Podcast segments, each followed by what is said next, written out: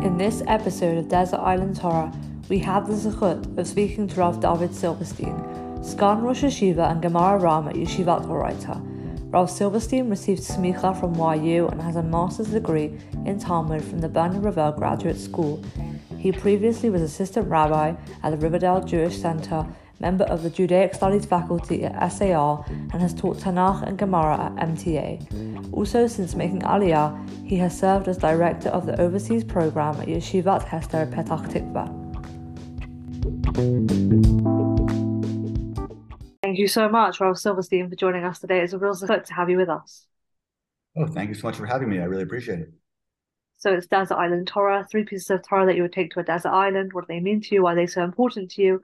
Really looking forward to learning and finding out your three pieces. So if we jump right in, should we go with your first piece? Absolutely. So uh, first of all, I, I, just want to again thank you for having me on the episode on the podcast, and uh, it's actually a very cathartic experience for me to be able to think about uh, what are the three pieces of Torah that I'd be able to bring to a desert island. So again, thank you very much for the opportunity. Uh, the first one I would focus on is actually a passage from uh, Rav Yehuda Amital. Uh, Amital is actually commenting or at least referencing a Gemara where the Gemara says that uh, Avram Avinu was able to observe all of the Torah, right? Even Eruv Tavshilin, right? Now, obviously, from a historical perspective, that's quite difficult to imagine, right? Eruv Tavshilin is a rabbinic uh, um, commandment. So how could Avram Avinu, right, observe all biblical commandments, and how could that post-date him? And how could he observe a rabbinic commandment, which certainly is many years after him? So Rav Amital sort of tries to reconceptualize, rethink about what the Gemara is teaching us, and he explains that what the Gemara is saying is not that Abraham actually fulfilled every single mitzvah in the Torah physically, right? It's not that Abraham wore a tefillin or Abraham wore tzitzit, right? Or Abraham shook a lulav, right? But what Rav, Rav says basically is that the novelty is that Abraham was able to tap into the spiritual and religious messages of these mitzvot without actually fulfilling the physical expressions right, of these values themselves. Right. So when we think about mitzvot, we think about them in physical terms. Rav Amital says that the shift that happens from before Matan Torah until after Matan Torah is that the Avot, because of their great spiritual aptitude, they were able to tap into the spiritual powers of the mitzvot, even without performing them themselves. But after Matan Torah, there's a shift, and God says that that model is no longer an option. What we do instead nowadays is that we perform the physical manifestations of the mitzvot. But as Rav Amital teaches us, we're always reminded that these physical expressions are not arbitrary, right? They're not simply sort of habits that we engage in, but they're actually sort of vehicles to encounter profound theological messages and eternal divine values. So for me, the first uh, passage that I'm referencing here really speaks to the idea that when we think about halachic observance and being involved in all the nitty gritty of halachic detail, it's always important to remember that these details and all these physical expressions are actually manifestations of divine virtues. And the more we understand the virtues that we're engaging in, the more practicing those sort of physical expressions of the virtues will actually transform us. Absolutely. And I think it really ties into like, why was Abraham chosen? And I think the call of Lech Lecha is kind of echoing that kind of goal as if like Hashem proclaimed to, to, like since he created the world, there's a mission to go out and, you know, whilst repairing the world, is also keeping mitzvah. And I think that's a really interesting um, analysis. Yeah, I mean, I think people oftentimes can struggle and say, well, wait a second, like, how does keeping mitzvot in any way help sort of facilitate making the world a better place? So I think the reason why this passage is so powerful is because it reminds us that actually by performing the mitzvot, right, you're actually becoming one with the messaging that's sort of coming through to you uh, via the mitzvah.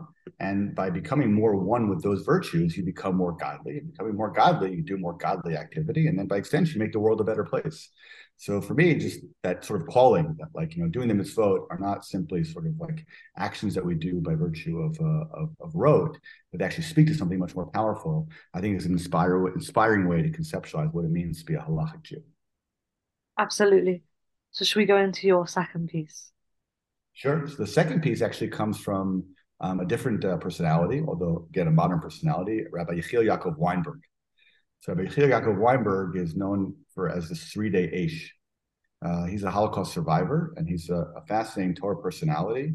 And uh, he has a tshuva, which on the surface seems uh, fairly innocent. The tshuva is talking about why it is we don't say the bracha, why, would it, why we don't say a bracha on the mitzvah of mishloach manot, right? So he wonders, wait a second, you know, we have this mitzvah during the day on Purim. It's called mishloach manot. So why don't we say a bracha when we perform this mitzvah?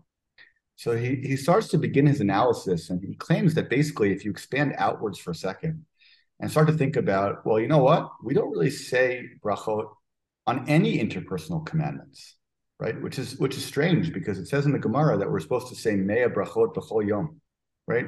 So in the classic halachic literature, there's a discussion about, well, wait a second, how do you hit 100 brachot every day? Like, for example, on Shabbat, where you don't have uh, the Shemona Esrei that has all the additionary, additional petitionary elements. So presumably the easiest way to solve that problem would just be to say blessings on interpersonal commandments. Every time you honor your parents, every time you visit the sick, every time you do nichum avilim, you should say a bracha. So the Sridei Eish uses the example of Mishloach Manot, but he expands upon it and says, you know what, maybe we could start to think about why it is the Torah wouldn't want us to say blessings on, on interpersonal commandments. And he argues that if you were to say a blessing, a bracha, on an interpersonal commandment. So effectively, what you'd be doing is you'd be turning a subject, namely a human being, right, into an, object, an object, right? You'd be taking a person and turning them into a lulav, right? And therefore, he argues that what is the whole purpose of interpersonal commandments, right? The whole purpose of mitzvot Bein Adam L'Makom is to bring us closer to God, right? But the purpose of Bein Adam L'Chavero is to use the mitzvot as a vehicle to bring us closer to other human beings, and therefore, imagine, for example, you go to a hospital and before you went to a room, you said, Baruch Ata Hashem, Elkinu melcholam, Sher kisham livaker tachole, or hachola, right? So how would that make the person feel, right? It would make the person feel as though you're only performing this action with the goal of trying to score mitzvah points, right? And therefore, the power here of, I think, the Sridei Eish's comment is the genius of the halachic system is that not only are the details right reflective of larger values but even sometimes the absence of details right even the not saying the bracha here is actually teaching us a very powerful lesson about what it means to perform mitzvot in adam l'chavero and specifically the example of Mishloach Manot, the whole purpose of Mishloach Manot, right, is to bring people together. What does it say in the Megillah? That we were an Am Mifuzar Mifurad, right? So the goal of Mishloach Manot is to generate Ahava V'Yachva, and if we're always going around and saying a bracha of lishloach manod, we're giving the impression, even if, even if it's an erroneous impression, we're giving the impression that somehow we're only doing this because we have to, right? But by not saying the bracha, we're actually saying, yeah, we know God wants us to do this, but we're not going to make this mitzvah right now about God, right? We're going to make it about God by not mentioning God, right? And by doing so, I think for me, it really highlights a powerful idea that when we engage in our own life of mitzvot, particularly interpersonal mitzvot, right, they, they should bring people together, right? This may relate to my first uh, piece of Torah, right? That mitzvot are supposed to do something. And even interpersonal mitzvot aren't just there for mitzvah points. They're there with the goal of actually, you know, changing society. And I think for me, that's a really sort of powerful message. Why would you choose that for the desert island? Well, the way I think about sort of the desert island, island model is I think about sort of like things that would sort of, you know, even in the space where I'm by myself, continue to inspire me.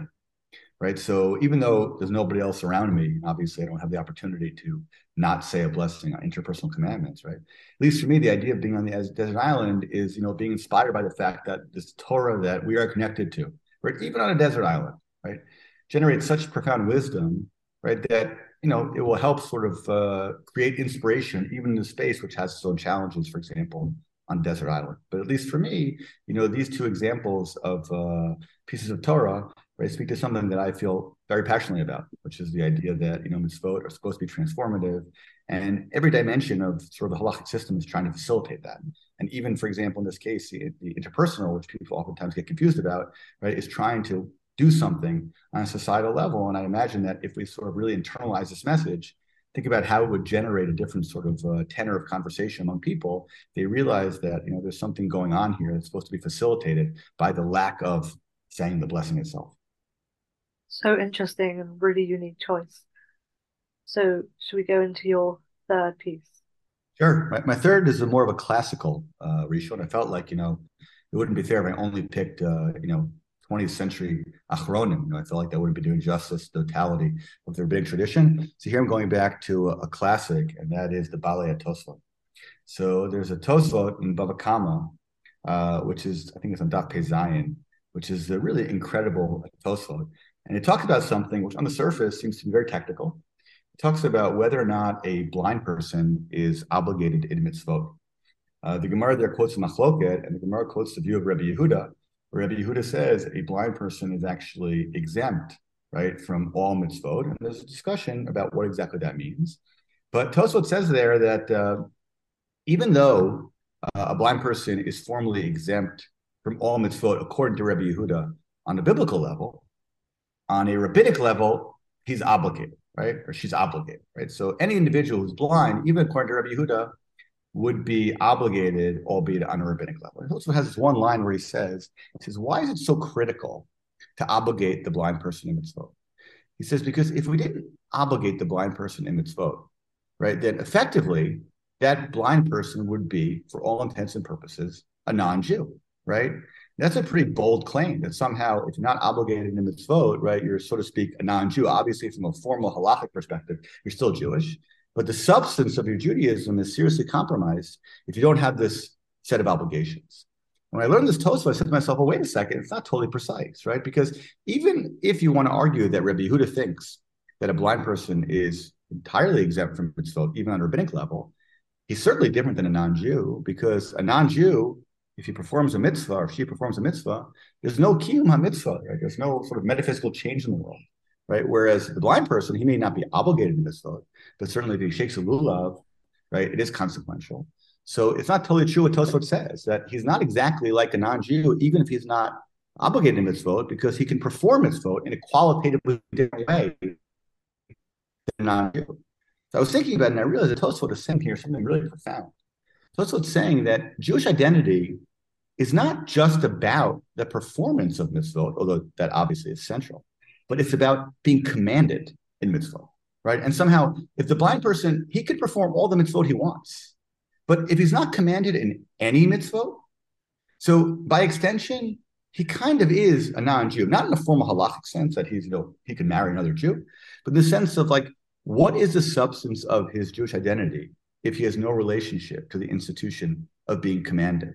And for me, this is like an extremely sort of powerful message that uh, for Judaism, the central piece of what it means to be a Jew is to live what I would call a self transcendent posture. What do I mean by that?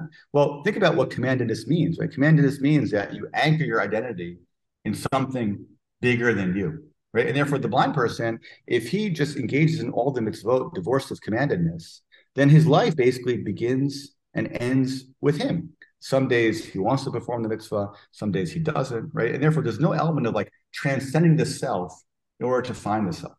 But the idea of being commanded, right, is that you anchor your sense of commitment in something bigger than you, right? And by doing that, right, you live a self-transcendent life, which I think for Tosfot is the definitional feature of really what Judaism is trying to teach us. And therefore, if you don't have that, right, so in some kind of like crazy sense, you're not really Jewish, right? So I think that for me, that's like an incredibly powerful passage about like what is Judaism's core claim? You know, I may be overly reading here into the Tosfot here, but I think it's like a fair reading. The idea that Judaism's core claim is about anchoring your identity in something bigger than you.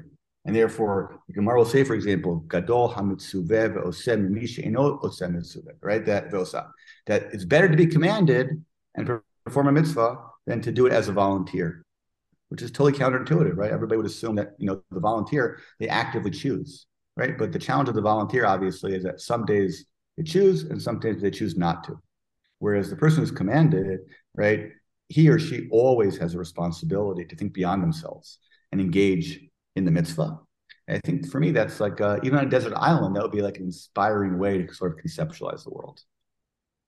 Absolutely, and you mentioned about being commanded. It's like when we think about the first story in Bereshit, Adam and Chava, they when they come were commanded to eat from the tree the pasuk doesn't just say you can eat from anything. It says, but you can only eat from the tree of not life, not the tree of knowledge. And I think that is a really essential part of that, as in we're commanded to do something. It's not just about doing the mitzvah; it's about the fact that we're commanded.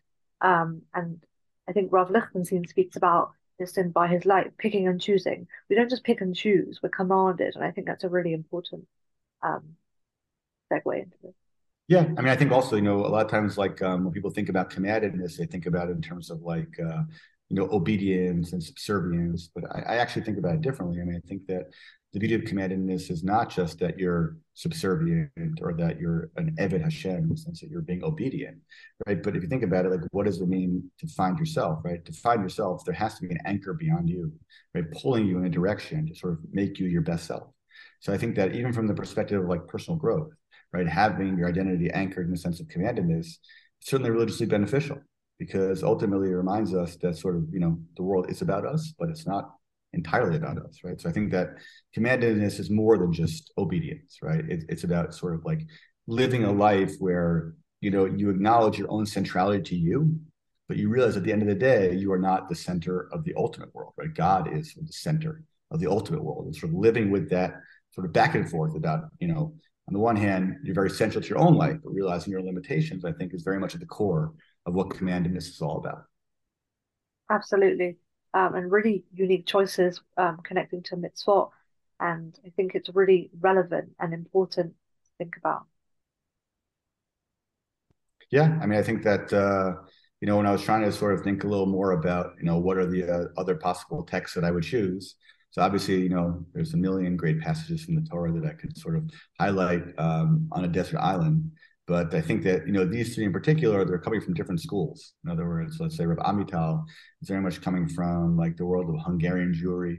He's somebody who himself is a Holocaust survivor. He comes to Israel, and he's sort of very much part of the project of returning to Israel and realizing the miracle of the horror of the Holocaust, the national rebirth in the state of Israel, and his Torah very much in many ways is sort of sensitive to sort of like what's going on in the world and sort of the implications of you know how things are evolving and things are changing. At the same time he's a thinker who has an expansive canon right? He reads everything. So i think that like you know he's sort of like one archetype that i'm trying to highlight. Um Sridei Eish, also a holocaust survivor very much part of the lithuanian school of, of torah learning. And I think that you know he also has an academic uh, background, academic training, and I think that you know he, he, sort of represents a different genre, right? He's a student of Slobodka, and um, he, he's somebody who's sort of like not exactly in the same sort of like intellectual mold in terms of how he sees things as sort of Amital. And then obviously the Baalei Tosfot, you know, they're living in the Middle Ages, and uh, even though you know you read the Tosfot sometimes and you feel like the Tosfot is just sort of like you know uh, an attempt to sort of harmonize different sugyot I think that uh, you know one of the things you realize when you study Torah, especially when you study Talmud and you study extensive Rishonim, is that um, Rishonim themselves are oftentimes making very profound theological claims, right, through their very legalistic analysis. So now, that we're talking, I'm realizing that uh, my passion for trying to find meaning in legal details is actually manifesting itself in all three pieces of uh, the Torahs that uh, I picked for this podcast, right? That Rav Amital, Rav uh, the Sridei Eish, and now even the Tosfot. So I'm realizing about myself that uh, for me, that is sort of a, a, a, virtue that I find to be like uh, something really compelling and something that I really feel deeply passionate about. So interesting, and thank you so much for coming on and sharing. Thank you so much for inviting me. It's been uh, really been great to be able to study Torah and talk Torah together. Absolutely, thank you so much.